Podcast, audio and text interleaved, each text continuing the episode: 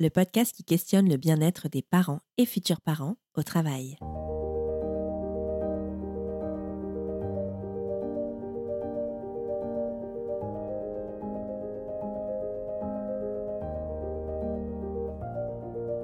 Nous l'avons constaté dans l'épisode précédent, environ un père sur dix est touché par la dépression du postpartum. Maria Melchior, épidémiologiste et directeur de recherche à l'INSERM, a mené un travail de recherche sur l'impact du congé paternité sur la dépression du postpartum des pères. Nous sommes allés à sa rencontre. Donc c'est le travail d'une étudiante en thèse qui s'appelle Catherine Barry, qui mène sa thèse sur les liens entre différentes formes de politique familiale et la santé mentale des parents et des enfants. Et nous sommes intéressés au congé paternité parce que d'abord, on sait que les congés parentaux sont plutôt bénéfiques pour la santé euh, des parents. On a aussi de plus en plus de données montrant que certes, les femmes ont une probabilité plus élevée de déprimer après la naissance d'un enfant, mais ça arrive aussi chez les pères. Et quand ça arrive chez les pères, euh, il y a des répercussions négatives euh, sur les femmes, sur les enfants. Enfin voilà, il y a une espèce de cercle un peu compliqué qui peut se mettre en place. Or, on comprend encore assez peu, assez, assez mal euh, les facteurs qui peuvent être associés à, à la dépression des pères. Alors à la fois les facteurs de risque, mais aussi les facteurs protecteurs. Et quels ont été les résultats de ces recherches? On a observé dans cette étude que environ 5% des pères étaient en effet déprimés deux mois après la naissance de leur enfant. Les données sont basées sur les données de la cohorte ELF, qui est une, étude qui a recruté 18 000 enfants nés en France en 2011 à travers tout le pays et qui est une étude représentative des enfants nés euh, cette année-là en France. Donc on a observé que 5% des pères avaient des symptômes de dépression deux mois après la naissance de, leur enfant et que environ 70% des pères avaient pris un congé paternité à cette date ou euh, comptaient le prendre, ce qui correspond aux estimations nationales. Et donc par rapport aux pères qui euh, n'avaient pas pris de congé paternité, ceux qui avaient pris un congé paternité avaient une probabilité d'être déprimés réduite de près de 25%, ce qui est assez important. Ce sont des petits chiffres, il n'y a que 5% des pères qui sont déprimés, mais malgré tout, la différence relative entre ceux qui prennent un congé paternité et ceux qui n'en prennent pas est assez importante. Et on parle d'un congé paternité de combien de temps à ce moment-là? Alors c'était en 2011, donc c'est un congé de paternité de deux semaines. Et puis évidemment, les pères qui prennent un congé paternité sont différents de ceux qui n'en prennent pas, pour plein de raisons différentes, liées à leur emploi, à leur situation familiale, euh, etc. Donc euh, ces résultats sont obtenus en prenant en compte tous les facteurs qui peuvent influer sur la prise de congé paternité. Quelles sont les conclusions de ce travail de recherche? Bon, les conclusions, c'est que tout d'abord, il faut s'intéresser à la santé mentale des, deux parents et le plus possible inclure les pères dans les évaluations qui portent sur euh, ce qui se passe au moment de la naissance et puis après parce que euh, les pères sont importants. ce qui est important aussi, c'est que euh, clairement les politiques familiales qui soutiennent les familles au moment de la naissance de leur enfant, mais aussi à plus long terme, sont aussi importantes. Et là, il y a tout un corpus de recherche qui commence à être maintenant très étayé qui montre que bah, c'est pas pareil quoi de voilà laisser les gens se débrouiller ou euh, de les soutenir alors à la fois sur le plan financier mais aussi sur le plan euh, des congés qui leur permettent d'accueillir l'arrivée d'un enfant qui est bien sûr une source de joie et de bonheur mais qui chamboule pas mal la vie des gens qui peut être une source de stress euh, de conflits au sein du couple etc et qu'il faut absolument que les gens aient le temps et la possibilité de pouvoir s'adapter à cette nouvelle situation et quelles sont les perspectives de ce travail? Est-ce que des nouvelles études vont voir euh, le jour prochainement? Euh, oui, bien sûr. Alors, dans la, dans la cohorte ELF, tout d'abord, euh, ce qu'on va pouvoir étudier, c'est le, lien entre le congé paternité des pères et la possibilité euh, qu'il y ait un effet sur le développement des enfants. Parce que, en fait, c'est tout un enchaînement. C'est-à-dire que si, grâce au congé paternité, les pères vont mieux, on sait par d'autres études que, qui s'impliquent plus aussi auprès de l'enfant et au sein du couple et au sein de la famille donc ils sont plus présents, s'occupent plus des tâches domestiques, etc. Ce sont des éléments qui pourraient avoir des effets positifs pour, euh, alors à la fois le développement psychomoteur des enfants très tôt, mais aussi leur bien-être émotionnel à plus long terme. Donc ça, c'est quelque chose qu'on va pouvoir vérifier à partir des données d'ELF. Et puis, ce qu'on aimerait savoir maintenant que la durée du congé paternité a été prolongée à un mois en 2021, on aimerait savoir si euh, cet allongement de la durée du congé paternité confère des bénéfices parents. Et donc, euh, on réfléchit aussi avec d'autres collègues à un projet pour essayer de comparer en fait ce qui se passe donc euh, avant et après euh, le changement de, de cadre. Depuis le 1er juillet 2021, le congé de paternité et d'accueil de l'enfant est passé de 14 à 28 jours, dont 7 obligatoires. Concrètement, que nous dit cette loi? Élise Fabing, avocate spécialiste en droit du travail, nous informe. Le congé deuxième parent a été allongé à compter du 1er juillet 2021 de 11 à 25 jours et auquel on ajoute les 3 jours obligatoires du congé de naissance. Donc ça fait 28 jours. Ces jours de congé ils peuvent être pris dans le délai de 6 mois à compter de la naissance de l'enfant, en continu ou en plusieurs périodes.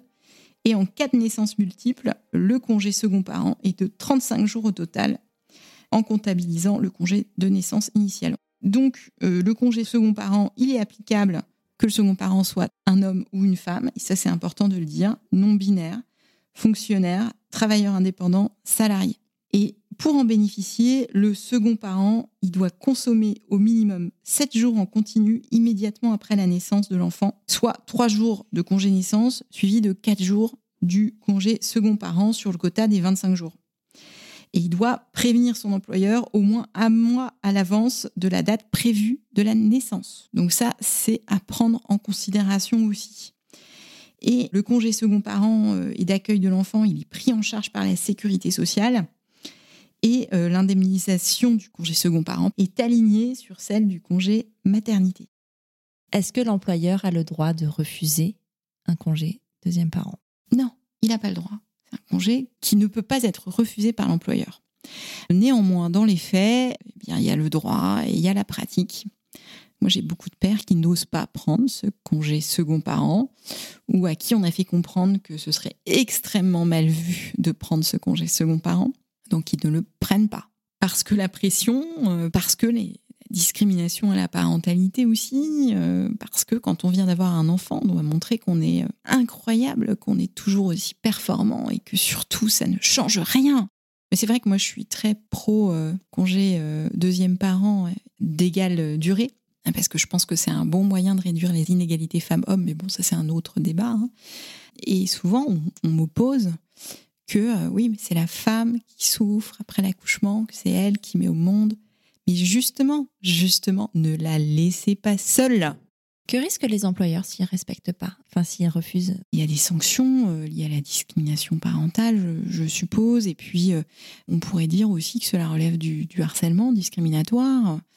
Après, c'est trop, trop nouveau pour qu'il y ait encore vraiment beaucoup de recul jurisprudentiel là-dessus. J'ai pas eu de sujet encore euh, sur ce volet-là. Ce que j'ai vu, c'était des hommes qui négociaient leur départ parce qu'ils commençaient à être écœurés par leurs conditions de travail. Et un des déclics pour certains a été qu'on leur refuse le congé paternité, mais un refus évidemment pas écrit, improuvable, etc. Et puis, si vous voulez, c'était une pression pour ne pas le prendre plus qu'un refus. Donc on a négocié des départs et on a mis ce fait-là en avant Concernant le congé euh, paternité, il y a une sanction qui est prévue de 1500 euros en cas de refus de l'employeur d'accorder ce congé paternité, ce qui n'est pas grand-chose, hein, c'est pas très très dissuasif. Mais en tout cas, je, n'ai jamais vu de cas où ça arrivait de façon explicite. C'était plus une pression pour que le père ne prenne pas le congé. En juin 2020, un collectif de pères s'était monté pour écrire une tribune réclamant l'allongement du congé deuxième parent publié sur le Huffington Post. Mais pourquoi la présence du coparent est-elle importante à la naissance d'un enfant? Pascal Van Horn, papa de jumeaux, conférencier sur les sujets autour de la parentalité et l'équilibre de vie et co-signataire de la tribune, nous en parle.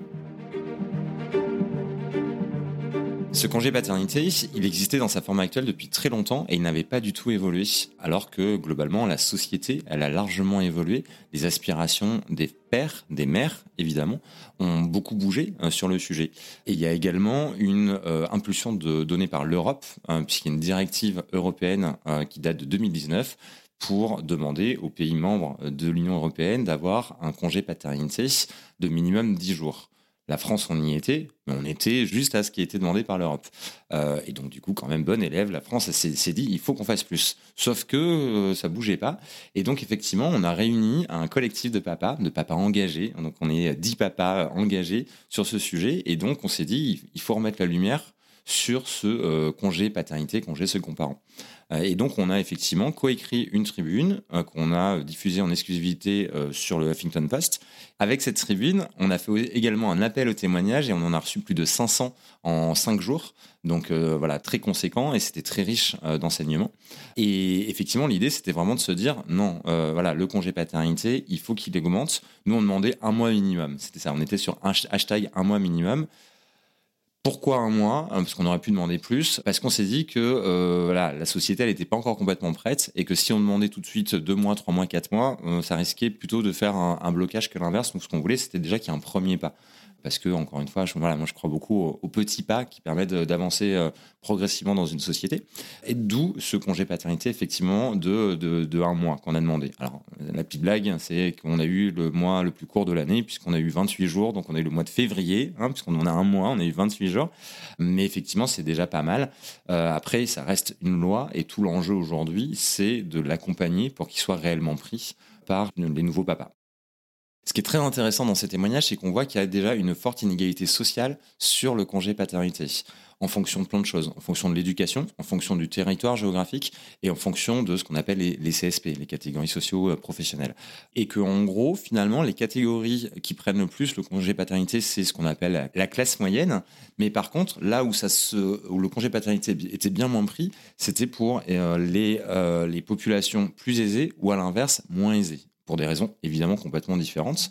Pour les raisons plus aisées, euh, il y a un vrai frein psychologique qui est de dire mais non, ça va nuire à ma carrière professionnelle parce qu'on sait les culturellement les hommes se surinvestissent dans le monde du travail et donc pour la population CSP+ bah non euh, voilà je peux pas je suis hyper engagé dans mon boulot euh, voilà et pour à l'inverse les catégories socio-professionnelles un peu moins aisées il y avait cette idée de dire mais non j'ai peur beaucoup, on a, beaucoup euh, eu comme témoignage cette notion d'autocensure et de peur du jugement. J'ai peur de la façon dont ça va être perçu par mes boss, par mes managers, j'ai peur de la façon dont ça va être perçu par mes collègues, et donc du coup, je n'ose pas. Je n'ose pas.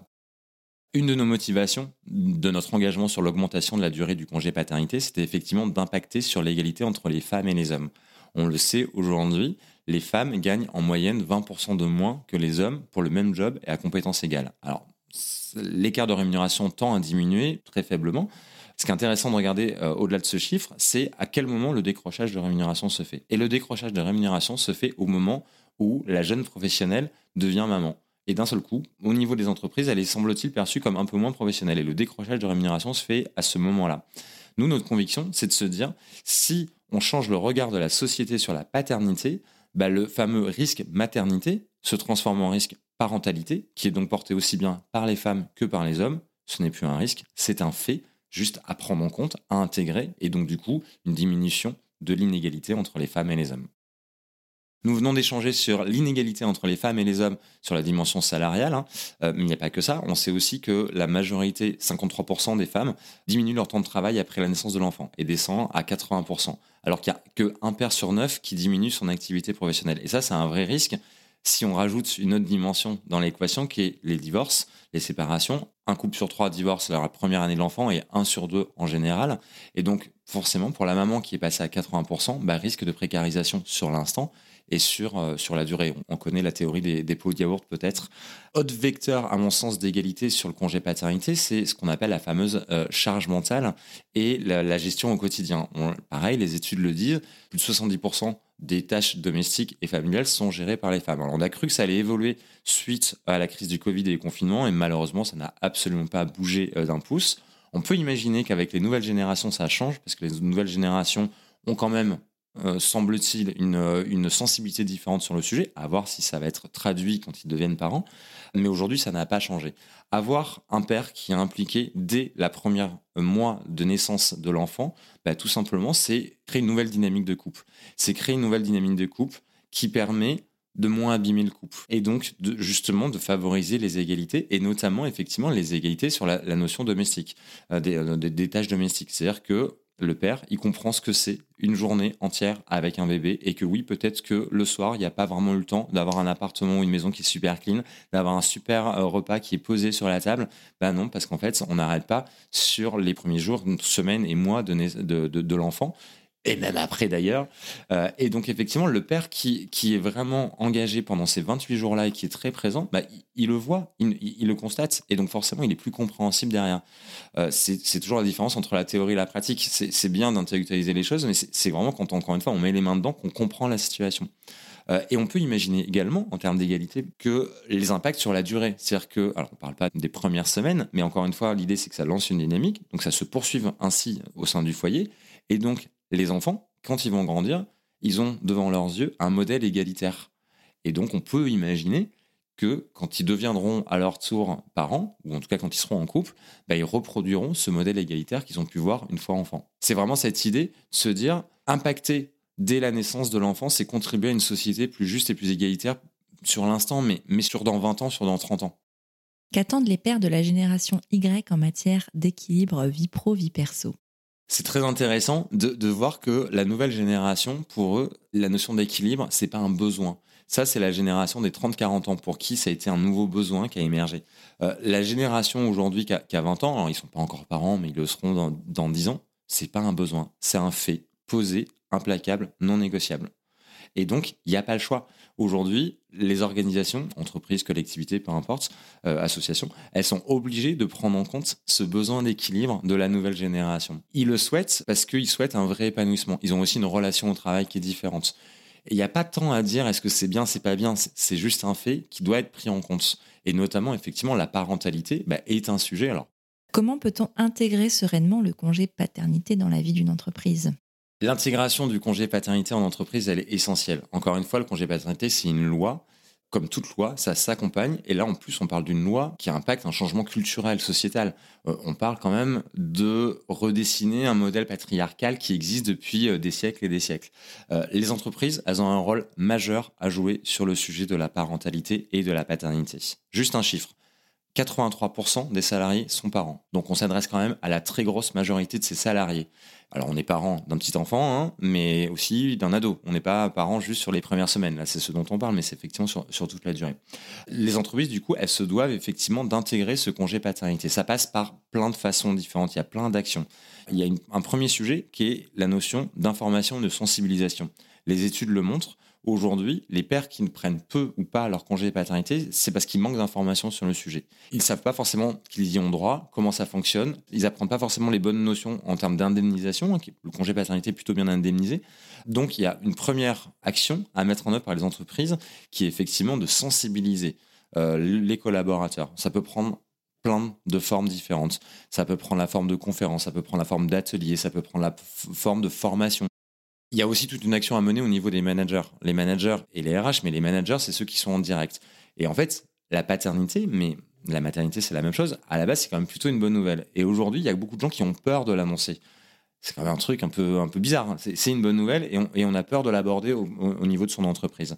Et donc, du coup, effectivement, euh, le, le, manager, il a un rôle clé sur le sujet. Il doit, la première des choses, c'est d'accueillir la nouvelle du congé paternité avec bienveillance et après d'encourager le collaborateur à dire tu ne prends pas que tes 7 jours, tu prends tes 28 jours. Pour cela, ça s'anticipe. Un congé paternité, comme un congé maternité, c'est pas une maladie. C'est pas un maladie, c'est pas on se casse pas la cheville et boum, on peut plus venir au boulot. Euh, non, il y a, y a 9 mois de grossesse, donc on peut l'anticiper. Moi, j'encourage toujours les entreprises à dire préparons ensemble ce congé paternité. En gros, on attend les 3 mois, 4 mois de grossesse pour l'annoncer, ok Et puis à partir du quatrième, cinquième mois euh, grand, max, on l'annonce et donc on prépare ensemble un plan d'action. Quand je dis ensemble, c'est parce que moi je crois beaucoup à l'idée de la co-responsabilité. Donc tu as le manager, mais tu as le collaborateur. Et comment ensemble on prépare un plan d'action pour anticiper cette absence de un mois. Et en vrai, quand on y regarde de près, c'est très chouette hein, parce que ça fait du transfert de compétences au niveau de l'équipe. Ça génère de la solidarité, et je crois qu'on en a un peu besoin dans notre monde aujourd'hui. Ça, génère plein de, plein, plein de choses très positives au niveau managérial et au niveau de l'équipe. Il y a aussi un autre point, c'est l'exemplarité. Ça veut dire que, que ce soit dans les managers ou que ce soit dans le comité de direction, c'est important que ces hommes-là qui deviennent papa prennent leur congé paternité. Parce que ça libère. Si le boss l'a fait, bah, c'est-à-dire que moi, je peux le faire. L'exemplarité, c'est ce par quoi un modèle sociétal évolue c'est quand on a effectivement ce qu'on appelle des rôles modèles, donc des femmes, des hommes inspirants, engagés, qui s'impliquent et qui osent faire des choses. Quand on fait quelque chose pour soi, moi je dis toujours ça, quand on fait quelque chose pour soi, on le fait pour les autres. Ça a forcément un impact. Pour comprendre pourquoi certains pères et coparents ont du mal à recourir au congé de paternité et d'accueil de l'enfant, la chaire Diversité et Inclusion de l'EDEC a réalisé une enquête auprès de plus de 780 personnes. Agère Gemel Fornetti, directrice de cette chaire, nous en dit plus. Alors, nous avons décidé de mener cette étude euh, depuis euh, longtemps, mais la mise en œuvre a été un peu plus longue. Euh, d'abord, nous avons, à l'occasion de certaines études sur l'égalité femmes-hommes, été frappés par le récit de plusieurs femmes qui disent qu'à partir du moment où elles ont annoncé leur grossesse ou elles ont accouché, leur euh, avenir dans l'entreprise, leur carrière a connu une stagnation. Il y a eu un avant euh, et un après. Et la stagnation, c'est aussi bien au niveau des promotions, aussi au niveau des salaires. Et nous nous sommes interrogés par rapport à ce phénomène qui est beaucoup plus important qu'on le pensait. Et une des choses qui nous a été suggérée et auxquelles on a pensé, c'est que si on en est là, c'est parce qu'il y a une inégalité au niveau de la parentalité qui amène toujours les femmes à être considérées comme euh, le parent qui va prendre en charge euh, l'enfant, qui va s'en occuper naturellement et donc qui va privilégier euh, la vie familiale par rapport à sa vie professionnelle. Nous avons donc fait le constat que aussi certains pères souhaitaient vivre cette parentalité, contribuer à, la vie de famille, à, l'éducation de plusieurs façons possibles, pas uniquement de, la manière traditionnelle en étant pourvoyeur de fonds et garant de, de, la discipline, mais aussi en s'investissant dès le plus jeune âge et que ces pères aussi étaient quelque part privés parce qu'il y a cette injonction euh, aussi qui les met dans une posture où ils sont incapables de, prendre ce temps et où aussi c'est mal vu de prendre ce temps de s'occuper euh, de l'enfant, en plus du fait qu'ils n'ont pas une égalité au niveau de l'accès euh, au congé paternité. Donc à partir de là, on s'est dit, regardons ce qui se passe au niveau du congé paternité. Est-ce que le fait qu'il y ait un allongement, comme ça s'est passé euh, en France en 2021 Est-ce que euh, c'est quelque chose de positif? Comment les parents l'accueillent?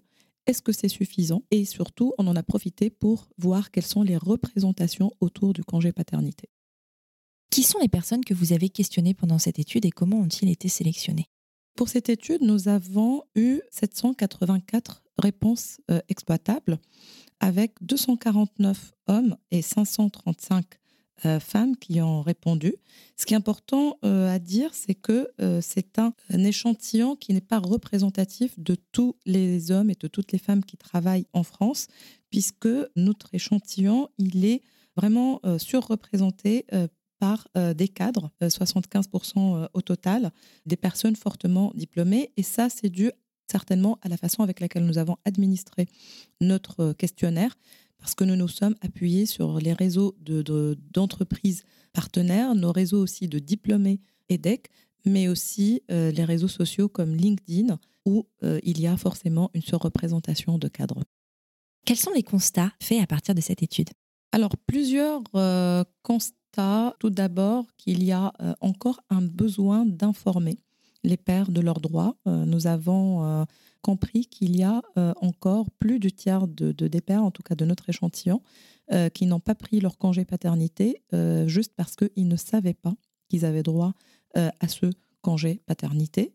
Il y a aussi, en plus de, de, la méconnaissance, une peur. Ça veut dire qu'il y a vraiment un besoin de sécuriser les parents et les pères en particulier par rapport au fait que s'ils prennent ce congé ils ne vont pas euh, avoir de conséquences négatives sur, euh, sur leur carrière et que c'est pas mal vu. Donc, on a eu environ 7% qui ont déclaré ne pas avoir pris ce congé parce qu'ils n'étaient pas dans euh, des conditions favorables, soit précaires, soit d'autres raisons qui n'étaient pas sécurisantes.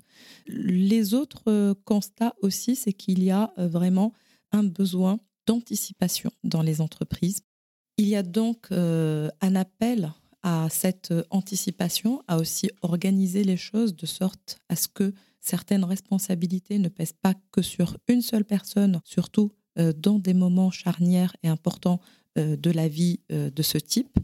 Ce qu'on voit aussi à travers cette étude, c'est que il y a aussi le poids des représentations qui est encore très lourd et qui empêche des pères de prendre leur congé paternité parce que soit ils considèrent que le rôle du père n'est pas d'être là auprès de l'enfant à sa naissance et de s'en occuper par rapport aux soins.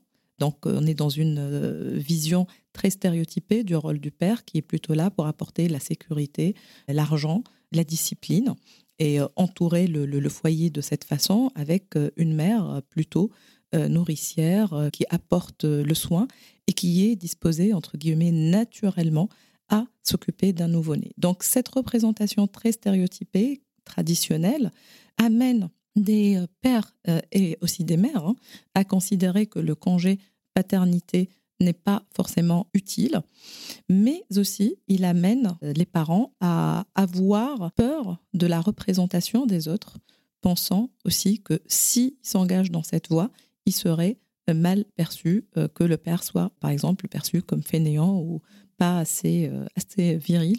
Donc, euh, il y a vraiment un besoin aussi de, de, travailler sur, sur ces représentations, notamment en entreprise, dans la société aussi, hein, à travers l'éducation. Qu'attendent les parents et futurs parents en matière de politique parentale dans leurs entreprises? Alors, ce qu'attendent les parents en particulier, c'est une meilleure information au sein de l'entreprise sur les droits des parents et en particulier des pères, parce que les mères, c'est un peu rentré dans les mœurs depuis euh, longtemps, mais euh, parler du deuxième parent, qu'il soit euh, père ou mère, de leur droit à accéder à ce congé. Ça, c'est une première chose. Nous avons aussi un fort appel à ce que euh, le congé soit entièrement obligatoire. On a eu une avancée avec sept jours euh, obligatoires à la naissance et il y a euh, beaucoup, beaucoup de personnes qui attendent que tout le congé, les 28 jours, soit obligatoire, même à la longée. Et il y a une forte attente par rapport à l'indemnisation. Aujourd'hui, on voit que les pères qui gagnent moins que le seuil légal euh, d'indemnisation par la sécurité sociale recourent plus fortement au congé paternité et que dès qu'on dépasse le seuil légal d'indemnisation par la sécurité, par la CEPAM, hein, euh, donc qui est de 3 666 euros euh, bruts mensuels hein, depuis 2023, on a un recours moins important au congé paternité. Les tranches, vraiment les premières tranches de salaire, on a 92, euh, après 90%, 88%. Une fois qu'on dépasse ce seuil, on descend à 80, voire 62%. Et pour les salaires les plus élevés, euh, on est à 55% euh, de taux de recours. Donc ça amène à penser qu'une meilleure indemnisation amènerait les pères à recourir plus à ce congé paternité. Avez-vous été étonné des résultats de l'étude? Alors, globalement, il y a des éléments qui ne nous surprenaient pas, qui confirmaient certaines choses que nous avions déjà vues, notamment dans la littérature. Euh, ce qui nous a quand même euh, un petit peu surpris, c'est la prégnance de, des stéréotypes des rôles euh, des parents, en particulier les rôles des pères et des mères, selon les sexes, qui empêchent clairement certains pères à recourir à leur congé paternité mais aussi à quel point il y a un besoin de la part des, entreprises euh, d'information, de, de, sécurisation et d'exemplarité pour encourager les pères à prendre ce congé paternité, ce, ce, cet appel euh, des pères et des mères au, rôle des entreprises, pas uniquement de, de, de la société, nous a euh, assez surpris et en fait, euh, finalement, ça s'explique parce que euh, c'est vraiment lié au travail. C'est-à-dire que les pères et les mères, forcément, ils vont euh, être influencés par les rôles sociaux, mais ce qui pèse beaucoup sur les pères, c'est aussi la peur d'avoir un problème de perception dans leurs entreprises, la peur aussi de laisser une grande quantité de travail à leurs collègues, cette culpabilité, cette demande sociale qui, est faite aux entreprises nous a aussi euh, surpris. Quelle suite allez-vous donner à cette étude? Alors, plusieurs objectifs euh, possibles. Tout d'abord, on se rend compte à quel point euh, c'est important d'éduquer. Et donc, on se dit, il faut qu'on amène le plus possible d'éléments à nos étudiants à travers nos cours sur le congé paternité, ce qui n'est pas encore quelque chose de très abordé. Et donc, ça, ça peut être dans des cours de ressources humaines, de, de, leadership, de management et autres. mais aussi l'importance de continuer à mener des recherches pour mieux cerner quels sont les freins à ce recours et aussi comment on peut arriver à dépasser cette vision binaire des, parents, parce que là-dessus repose aussi bien un bien-être au travail, mais aussi euh, une société euh, plus égalitaire. Certaines entreprises mettent en place des congés plus longs que ce que la loi propose pour leurs salariés. C'est le cas d'Accenture, un cabinet de conseil à dimension internationale. Émilie Derriot, chargée de projet inclusion et diversité, nous parle des engagements du cabinet. Alors au sein d'Accenture, on est euh, engagé sur l'inclusion et la diversité depuis plus de 20 ans. Et on s'est engagé plus précisément sur le segment de la parentalité en 2009 en signant la charte de la parentalité, puis plus tard de la monoparentalité. L'idée, c'est vraiment euh, d'accompagner euh, les collaboratrices et les collaborateurs dans l'articulation de leur vie euh, professionnelle et de leur vie familiale, mais on s'engage aussi à respecter le principe de non-discrimination dans l'évolution professionnelle. Alors chez Accenture, on veut vraiment euh, renforcer euh, l'égalité au sein du couple. Et donc pour cela, on propose depuis le 1er euh, septembre 2022 l'allongement du congé coparent afin de le porter à une durée totale de 8 semaines. Et donc ce congé, il est ouvert aux coparents sans distinction de genre et il est pris en charge à 100% par Accenture. Vous parliez justement de cadre d'égalité. Pourquoi c'est important d'allonger ce congé coparent? Bah, en fait, chez Accenture, on a une politique euh, volontariste en faveur euh, de l'égalité de genre et cela passe aussi par ces mesures d'accompagnement euh, aux familles, aux coparents, afin que la gestion des enfants ne repose pas uniquement sur, sur les mamans. Et donc, prendre en compte nos collaborateurs dans la globalité, dans leur rôle de père et de mère, nous paraît aujourd'hui fondamental. En effet, c'est vraiment un monde où les frontières entre vie pro et vie perso sont plus en plus fine et euh, les moments euh, pro et personnels se jouent plus sur des temps et des lieux complètement étanches. comment communiquez-vous en interne sur ces sujets? On communique sur euh, nos différentes mesures et nos actualités par différents moyens. On a des pages internes dédiées, on a des relais et des sponsors sur nos sujets. On a également un, un Teams dédié. C'est quelque chose qu'on utilise beaucoup chez, euh, chez Accenture.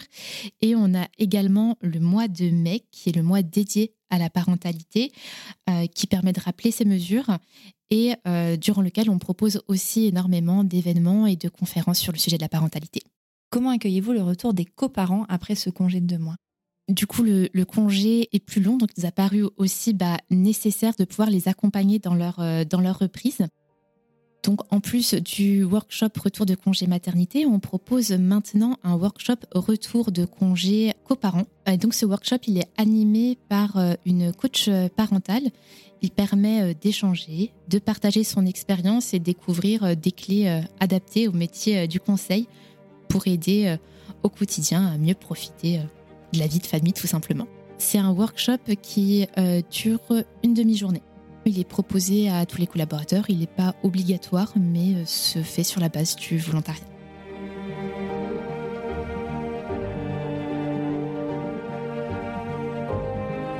Dans le prochain épisode, nous parlerons des enjeux associés à la reprise du travail après la naissance de l'enfant, que ce soit pour la mère ou pour le deuxième parent. PASS est un podcast réalisé dans le cadre du projet européen Pathways to Improving Perinatal Mental Health en France par le Centre collaborateur de l'OMS pour la recherche et la formation en santé mentale, un service de l'EPSM Lille Métropole. Rendez-vous sur votre plateforme d'écoute habituelle pour vous abonner au podcast et ne manquer aucun épisode.